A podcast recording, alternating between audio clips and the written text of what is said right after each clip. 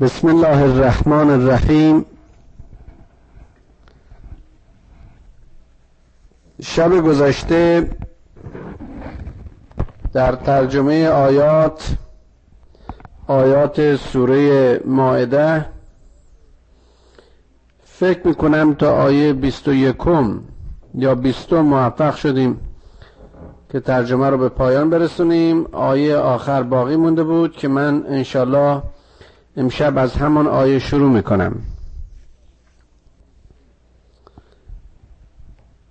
یا اهل الكتاب قد جاءكم رسولنا يبين لكم على فترة من الرسل ان تقولوا ما جاءنا من بشیر ولا نذیر فقد جاءكم بشیر و والله على كل شيء قدیر ای اهل کتاب ما رسولی رو بر شما فرستادیم تا آیات خدا رو و کتاب خدا رو بر شما تبیین بکند روشن بکند واضح و آشکار بسازد. در فاصله ابراهیم و اسحاق و یعقوب و دیگر پیامبران الهی تا ظهور موسی علیه السلام سالها فطرت و جدایی بود. و حالا این رسول برای زنده کردن پیام رسولان قبلی معمول شده بود. ما این رسول رو فرستادیم که شما بهانه و عذری نیاورید به اینکه بر ما بشیر و نظیری نیامد. ما این بشیر و نظیر رو بر شما فرستادیم تا دیگر عذر و بهانه برای شما باقی نماند. که خداوند بر هر چیز قادر و تواناست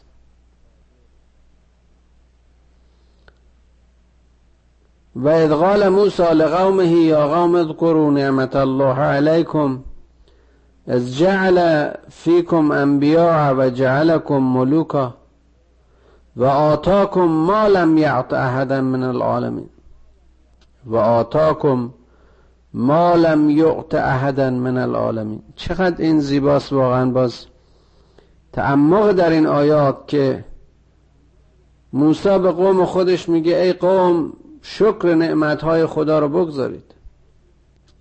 نعمتهای خدا رو به یاد بیارید. خداوند از میان شما انبیاء رو انتخاب کرد. اشاره به پیامبران بنی اسرائیل است. خداوند سرور و آقای جهانتون کرد. باز هم اشاره به پادشاهان اسرائیلی. خداوند بر شما نعمتهایی رو عنایت و عطا کرد که بر هیچ قومی از اقوام عالم عطا نکرده بود. برداشت من این است که این نعمت بزرگی رو که خدا اینجا اشاره می‌کنه همون نعمت آزادی است. آزادی این قوم از زیر چکمه فرعون و فرعونیان از اسارت و بندگی و خفت و بیشخصیتی که در حکومت فرعون بر اینها می‌رفت موسی اومد و آزادی رو نصیب اینها کرد. این شخصیت مرده های زلیل و خاری که اون چنان در پستی و حقارت زندگی می‌کردن دیدیم که در سایه رهبری موسی و لطف خداوندگار آزاد شدن نیل شکافته شد و از مصر سرزمین ظلم و جور رهایی یافتند یا قوم ادخلوا الارض المقدسه التي كتب الله لكم ولا ترتدوا على ادباركم فتنقلبوا خاسرین. ای قوم ای طایفه من باز نداهای موسی رو اینجا خداوند نقل می‌کنه که به طایفه خودش گفت به عرض مقدس وارد بشید. بیایید به سرزمینی که خداوند این سرزمین را برای فراخی و آزادگی و رشد شما قرار داد. و جز مرتدین نباشید. و در نتیجه ارتداد به اندیشه ها و اعمال و افکار و امیال پیشینیان خودتون باز نگردید. یعنی این آزادی را به هیچ بهایی معامله نکنید. مبادا این گرفتاری ها و کمبود ها و قربت این سرزمین جدید شما رو بران بدارد که آرزوی اون برخورداری های پوچ و داد و قال های اجتماعی اون روز و سرزمین ظلم و جور شما رو باز به خودش به طلبه گولتون بزنه. فتنقلبو خاسرین. و در واقع جزو زیانکاران درایید انسانی که یک بار آزادی رو به دست آورده قدر و ارزشش رو ندونه و دوباره به اسارت و بندگی به شکل دیگر و فرمی شدیدتر دوچار بشه. بازم نمی‌دونم این آیات واقعا ما برای قوم موسی می‌خونیم و هزار و چندین هزار سال پیش یا این شامل حال خود ما هم میشه؟ آیا عصر و زمان ما به خصوص ملت ما ایرانی ها در این دهه اخیر شاهد چنین اوضاعی نبودن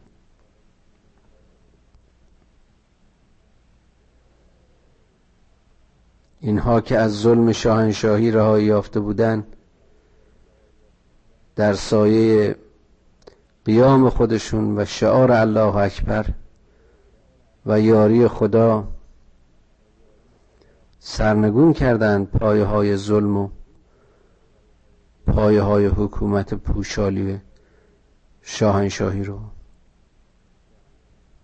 چیزی که دو هزار و پونصد سال نوکری دربار و بردگی این شاهان رو تحمیل شده بود بهشون. اما دیدیم وقتی که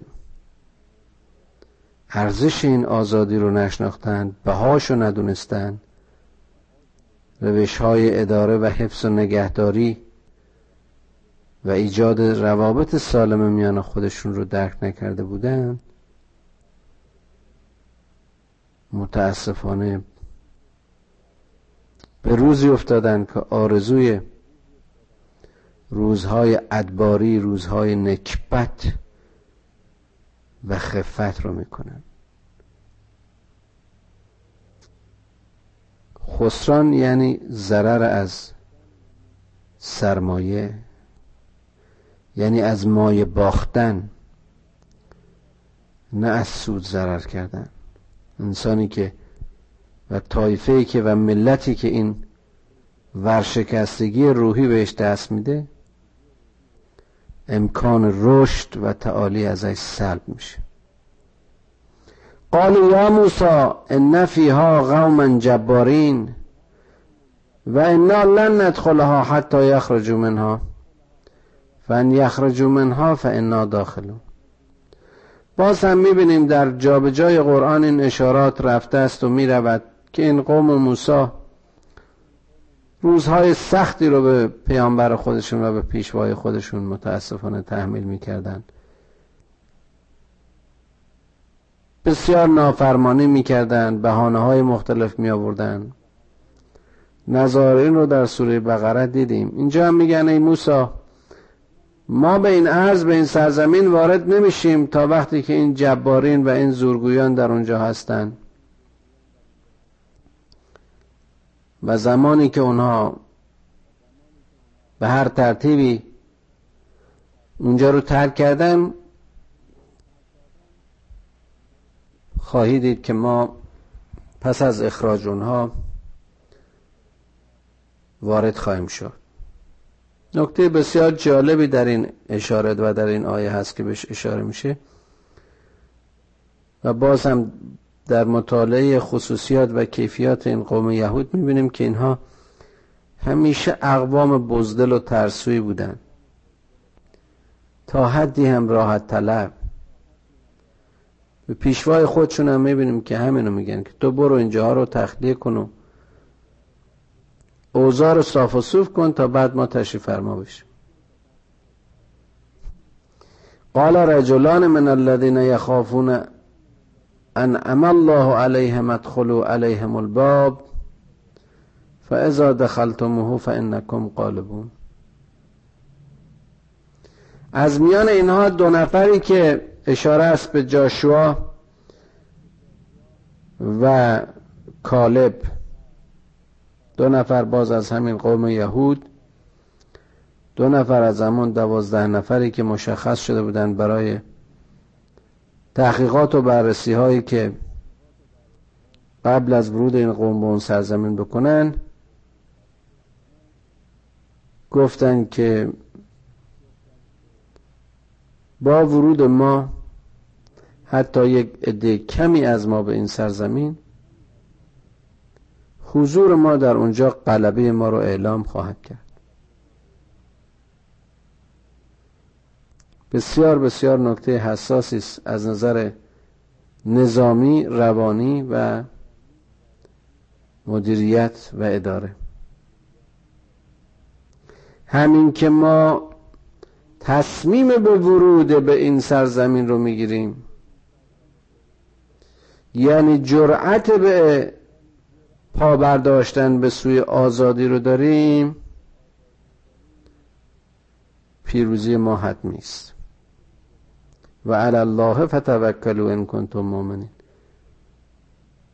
گفت اگر مؤمنین به خدا توکل بکن این چیزی است که در باب و صفت مؤمنان همیشه گفته شده. می‌بینیم در طول تاریخ همیشه به ظاهر حقها زیر دست بودن همیشه به حقها به ظاهر حق کوچیک بوده زلیل بوده مغلوب بوده ولی در اساس و در واقع همان گونه که پایدار مونده در مقابل همه قدرت های ناحق نمودار این است که نهایتا پیروز بوده. اونجا که حق متکی به الله هست به حق است. سرچشمه حق نهایتا پیروز خواهد شد. و این جان باور یک مؤمن است. قالوا یا موسی انا لن ندخلها ابدا ما داموا فیها فسب انت و ربک فقاتلا. انا ها هنا قاعدون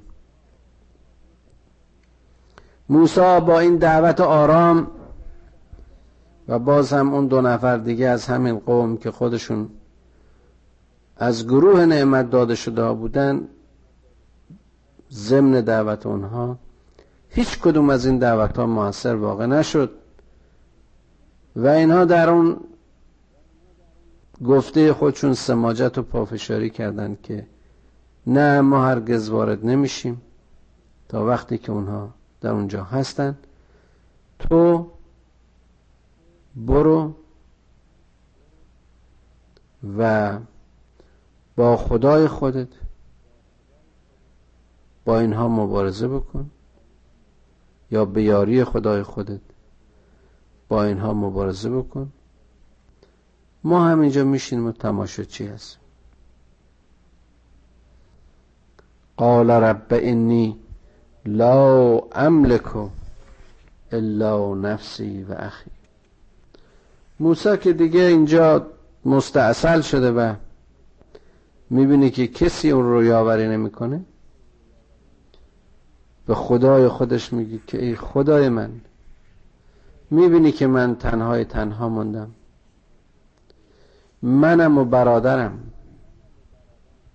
ففرق بیننا و بین القوم الفاسقین. در واقع نوعی دعا می‌کنه که این دعاش مخلوط با نفرینه. خدایا میان ما و میان این قوم فاسق تفاوت بگذار. خدایا راه ما را از این راه قوم فاسق مشخص کن.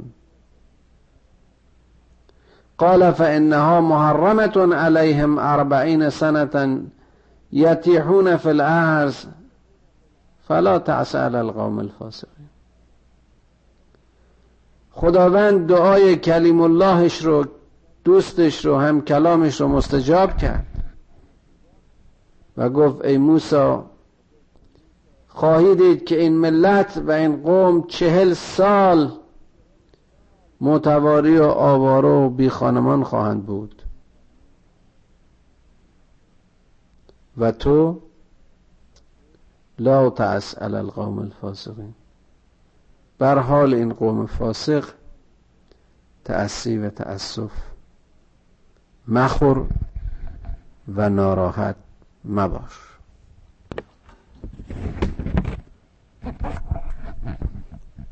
کار تو و نقش تو مثل دیگر پیامبران بشارت است و انذار. تو نیستی که مردم رو هدایت می‌کنی. و آیه سیوم می‌گوید که ای موسی تو داستان اون دو برادر رو برای این قوم بازگو کن. اشاره به فرزندان آدم حابیل و قابیل است. که هر کدام قرار شد قربانی در راه خدا هدیه برای قربانی بیارن همطوری که می‌دونیم و خوندیم و تکرار کردیم هدیه و قربانی حابیل قبول شد. اما از آن قابیل پذیرفته نشد. قابیل در خشم و حسادت به برادر قصد جان او کرد و گفت که تو را می‌کشم. حابیل در جوابش به آرامی و نرمی گفت قال انما یتقبل الله من المتقین. به درستی که خداوند هدیه از متقین میپذیرد. باز اینجا یک معنا و یک مفهوم بسیار بسیار عمیق و زیبایی در این بیان و در این آیه هست. و آن اینکه حاصل و دستاورد عمل یک مرد مؤمن و متقی پاک و پاکیزه و طاهر است. چنین هدیه‌ای به درگاه خداوند مقبول و قبول است. و الا اون که با کلک و حقه و دزدی و نیرنگ چیزی رو می‌خواد در راه خدا بده در حقیقت مایه اصلی و اساسی و از جان و دل و با رغبت کامل حاضر برای گذشت و فداکاری و ایثار در راه ایمان و باور خودش نیست. و این اختلافی بود که از نخستین نسل آدم در فرزندان آدم دیده شد و به یقین تا آخرین فرزندانی که و افرادی از نوع آدم که بر این خاک و در این دنیا زندگی خواهند کرد وجود خواهد داشت. و این ستیز میان حق و باطل همیشگی است. و در واقع ایمان و باور و هدایت و دین و بیدینی همین جهتگیری در مسیر حق و دوری از باطل است. زندگی تلاشی است و تقلا و تکاپوی است. برای یک مؤمن که همیشه در کنار حق باشه و خودش رو از ناحق به دور بداره.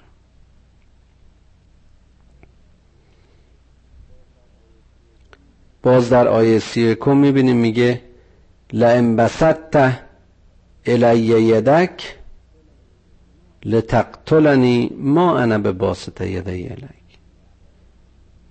لاقتلک همین برادر کوچکتر یا حابیل به اون برادر خودخواه و زورگو و دیکتاتور و قلدر. میگه اگر تو دستت رو برای کشتن من دراز کنی من معامله به مثل با تو نخواهم کرد. زیرا نفس کشتن نفس قتل امریست ننگین و از نظر خداوند زشت انی اخاف الله رب العالمین.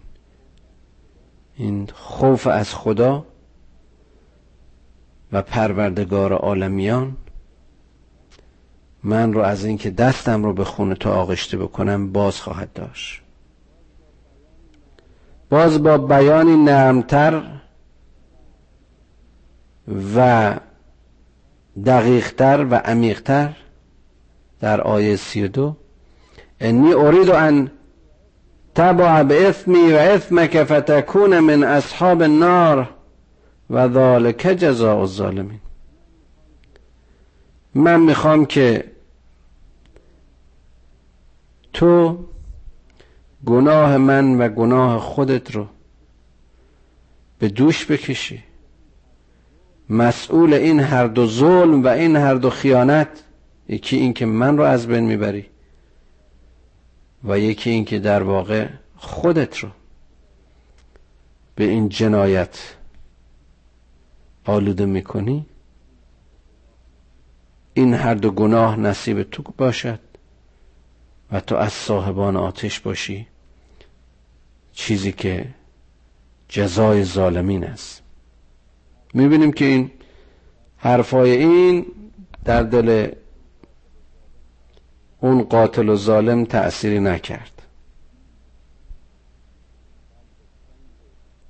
قلب سنگ و چشم نابینای او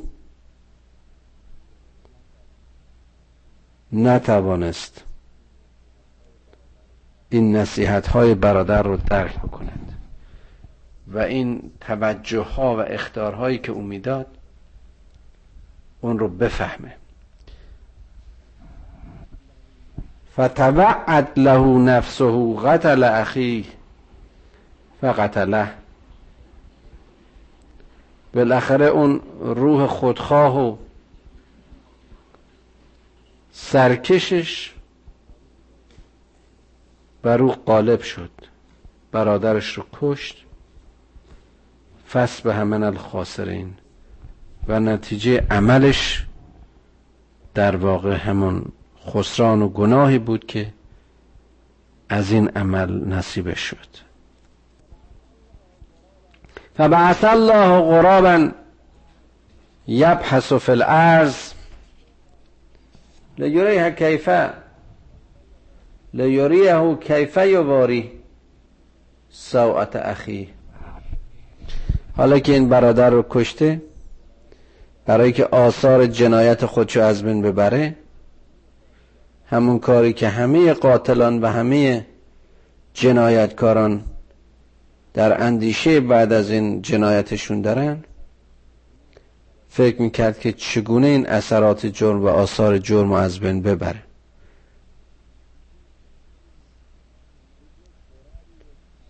دید یک قرابی یک کلاقی اومد و لاشه حیوانی رو که خورده بود با منقار خودش زمین رو چال کرد اون رو قرار داد و روش رو پوشانید.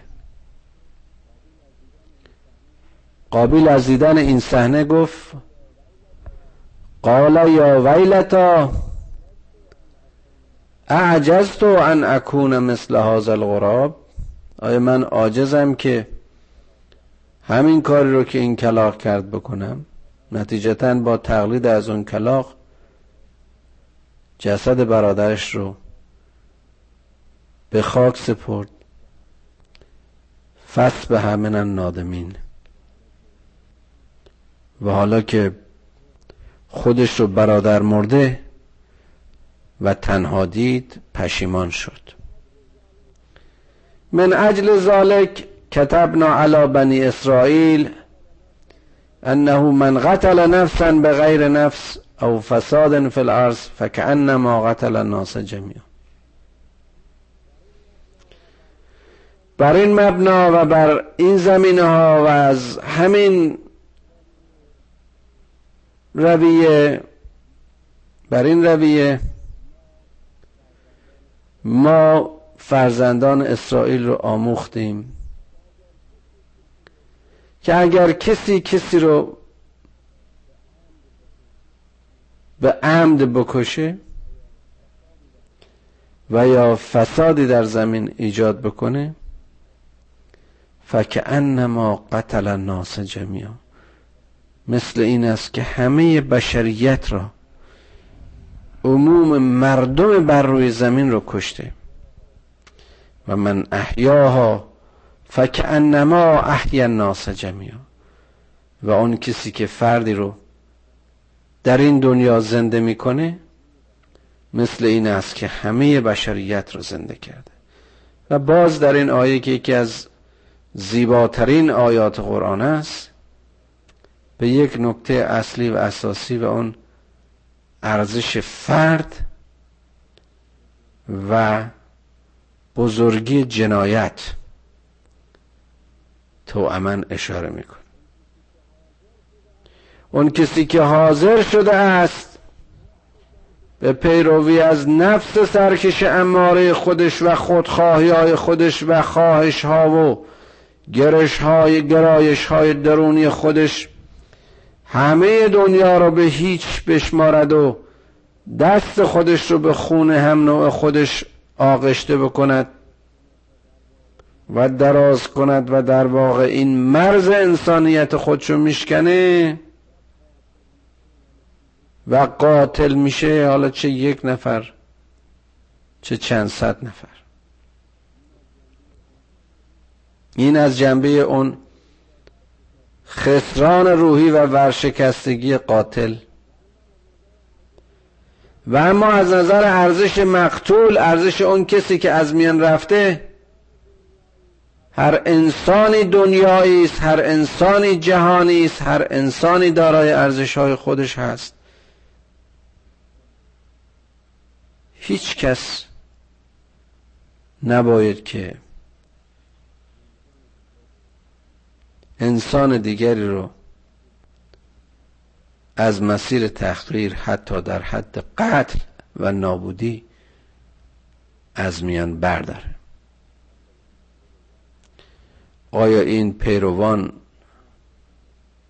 پیامبران مسلحین بشریت غیر از اینکه آدمایی بودن از پایین ترین طبقات اجتماعی خودشون یک فرد بودن تنهای تنها که در سایه هدایت و وصل به پیام حق تونستن چهره جهان و روش زندگی انسان ها رو عوض کنن. از کجا معلوم که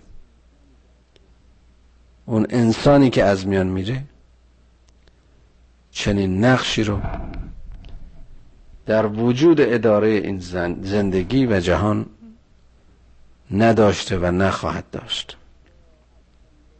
ولقد جاءتهم رسلنا بالبینات ثم ان كثيرا منهم بعد ذلك في الارض لمسرفون.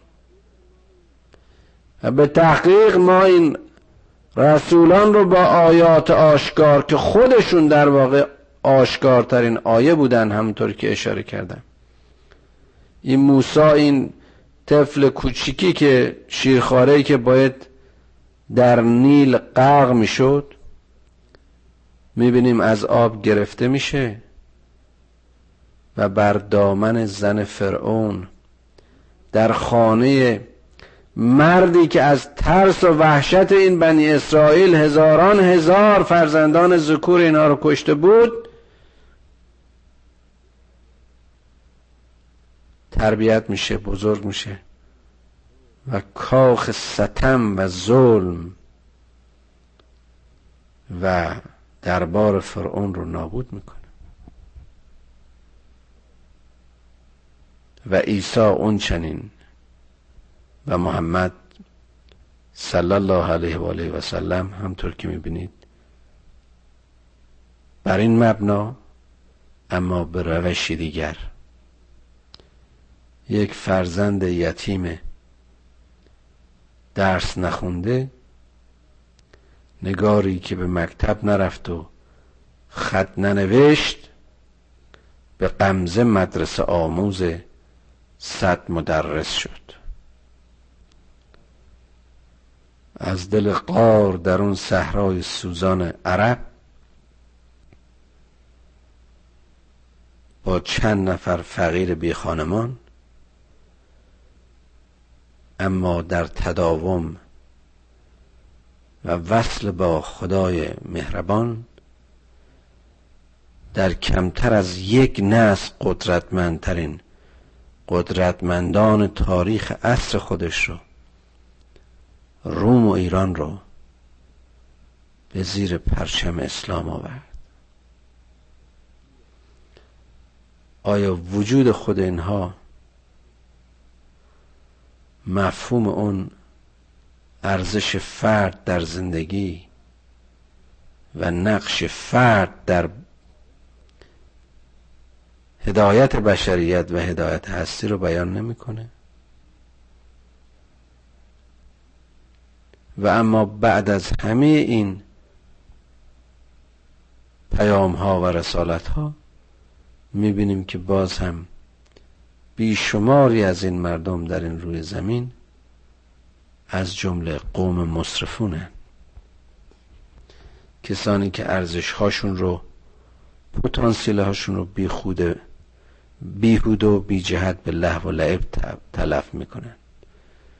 پیام رو میشنوند اما نمی‌گیرند حق رو می‌بینند اما درک نمی‌کنند انما جزاء الذين يحاربون الله ورسوله و فی الارض فسادا ان یقتلوا او یسلبوا او تقطع ایدیهم و ارجلهم من خلاف او ینفو من الارض ذالک لهم خزی فی الدنیا و لهم فی الاخرت عذاب عظیم.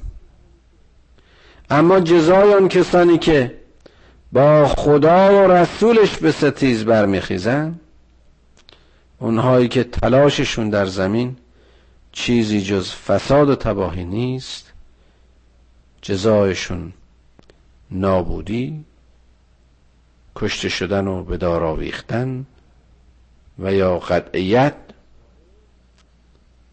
و قطع عضو و یا راندن از سرزمین و خطه باورمندان است. ذالک لهم خزی فی الدنیا که این فقط زلالت و پاداش تخلیل کننده این دنیایی این هاست و لهم فی الاخرت عذاب عظیم. اما عذاب اون دنیایشون رو که کسی ندیده فقط به کلام خدا حتی برای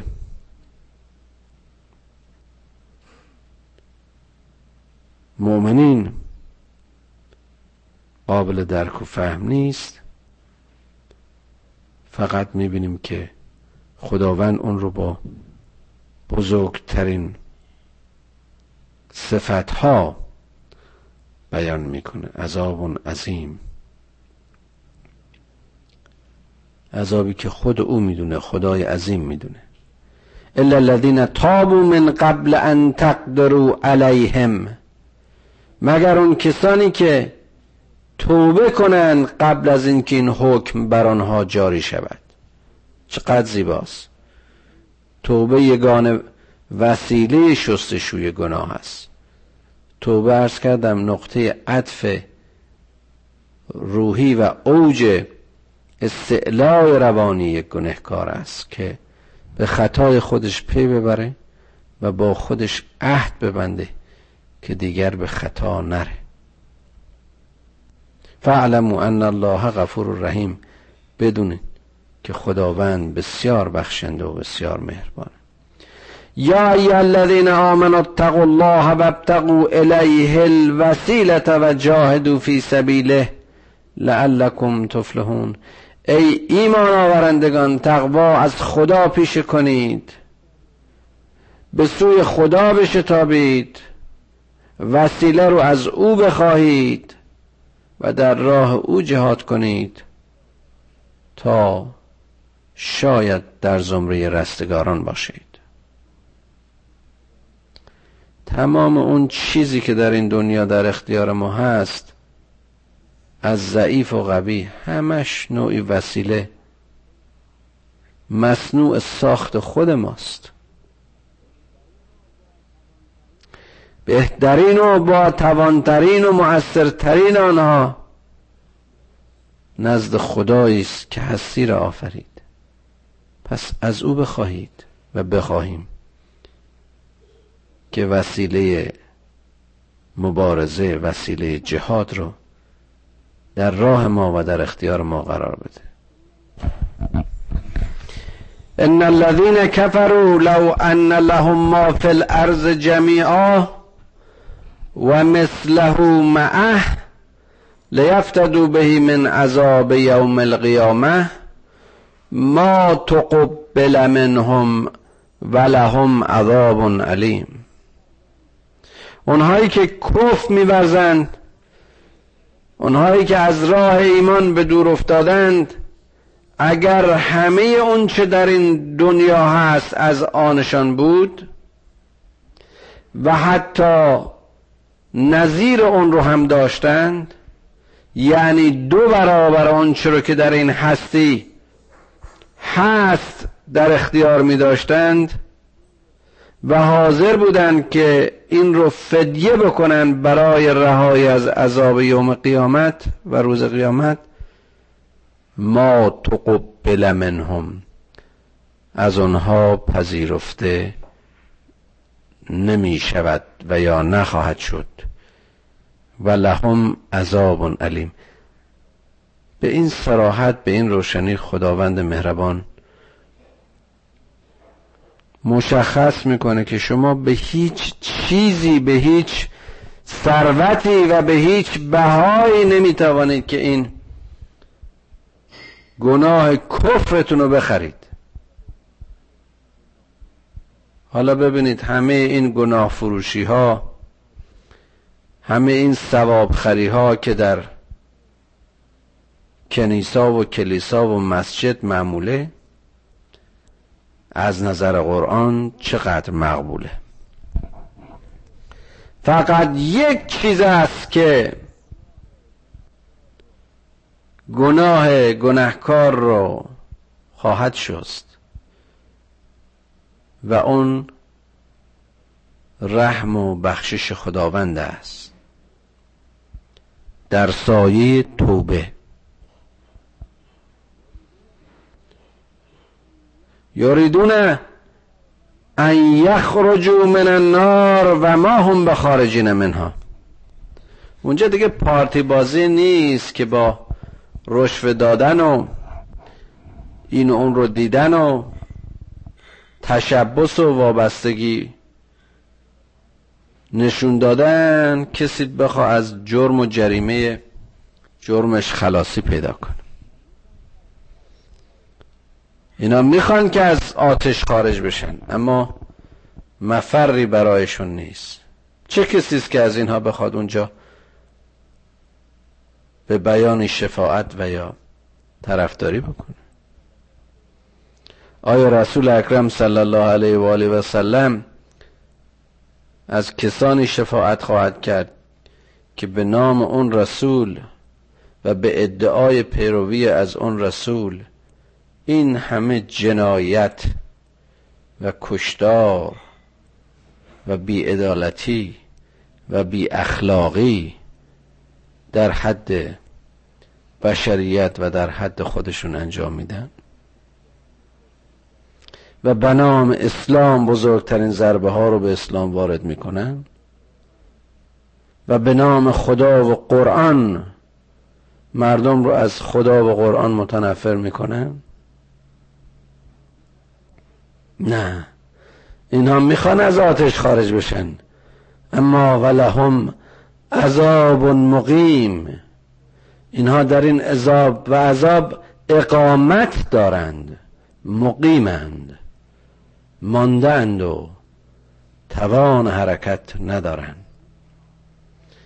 و اما آیه بعدی و سارق و سارقه فقطعوا ایدیهما جزاء بما کسبا نکالا من الله والله عزیز حکیم.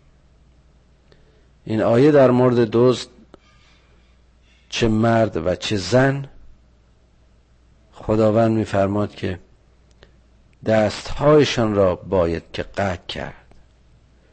و این جزا و این پاداش نتیجه عمل زشتی است. که خداوند بر آنها مهیا کرده است. این حاصل اکتسابات خودشون اولین جزای دزدی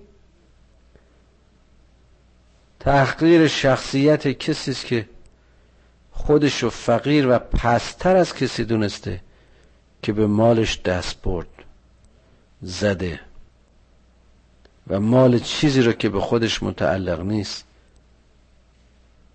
برای برآورد نیازهای خودش.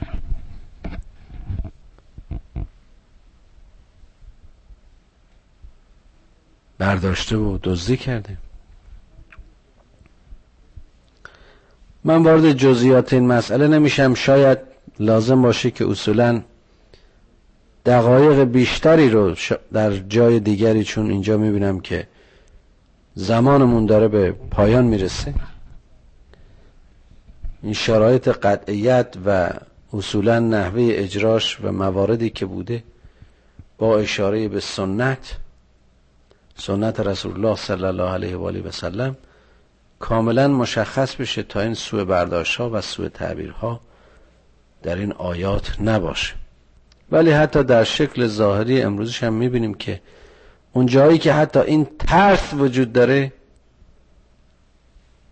آمار دزدی و جنایت به مراتب از اون کشورهای پیشرفته شبه دموکراسی که به نام احسان و احترام انسان و حقوق بشر جنایت ها و خیانت های بی حسابی رو بر بشر روا میدارن این قوانین الهی مورد تعن و مسخرشون هست. قیاس آمار جناییشون ارجهیت و برتری احکام قرآن رو روشن می‌کنه. فمن تاب من بعد ظلمه و اصلح فان الله یتوب علیه. ان الله غفور رحیم باز می‌بینیم چه در مورد دزدی چه در مورد کفر چه در موقع ظلم چه در مورد قتل در هر جا که خطایی و گناهی از انسانی سرزد اگر از در توبه وارد شد قابل بخشش است که خداوند بسیار بخشنده و بسیار مهربان است. اونجا به عذاب مقیم و عذاب شدید و عذاب علیم. برای اون گم کرده راه خطاکاری که به خطا و گناه خودش اصرار میورزه. و اینجا قفران و رحمت و بخشش و رهایی و آزادگی و رستگاری. برای انسانی که در زمیرش به مرحله توبه می‌رسه. خدایا از تو می‌خواهیم که این لحظات بیداری و امکان توبه رو در ما هرچه بیشتر بیافزایی.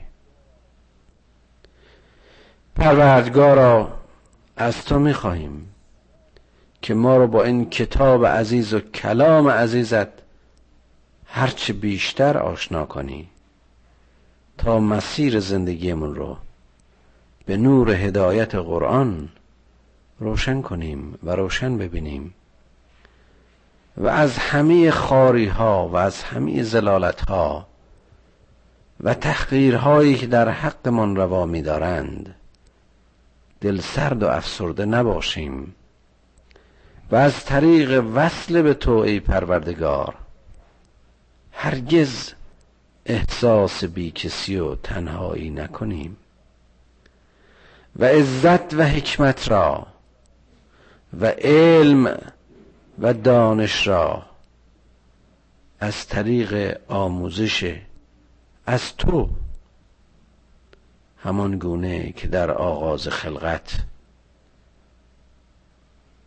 علم را بر ما آموختی.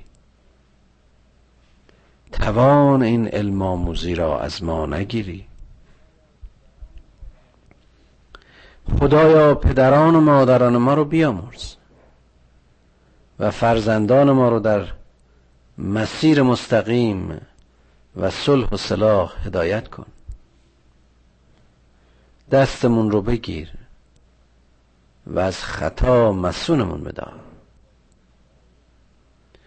خدایا حاصل کارمون رو چنان کن که در پایان عمر از اونچه که به عنوان زندگی بر ما گذشت متاسف و متأثر نباشیم. خدایا تو که از میان همه مخلوقت ما رو انسان آفریدی و از میان انسانها نعمت مسلمان بودن رو بر ما عنایت کردی. پروردگارا این نعمت و این لیاقت رو از ما نگیر. خدایا یا آزمایش هایت را بر ما آسان کن و یا بر توانمان بیافزای که از آزمون های مشکل تو موفق و رستگار بیرون بیاییم.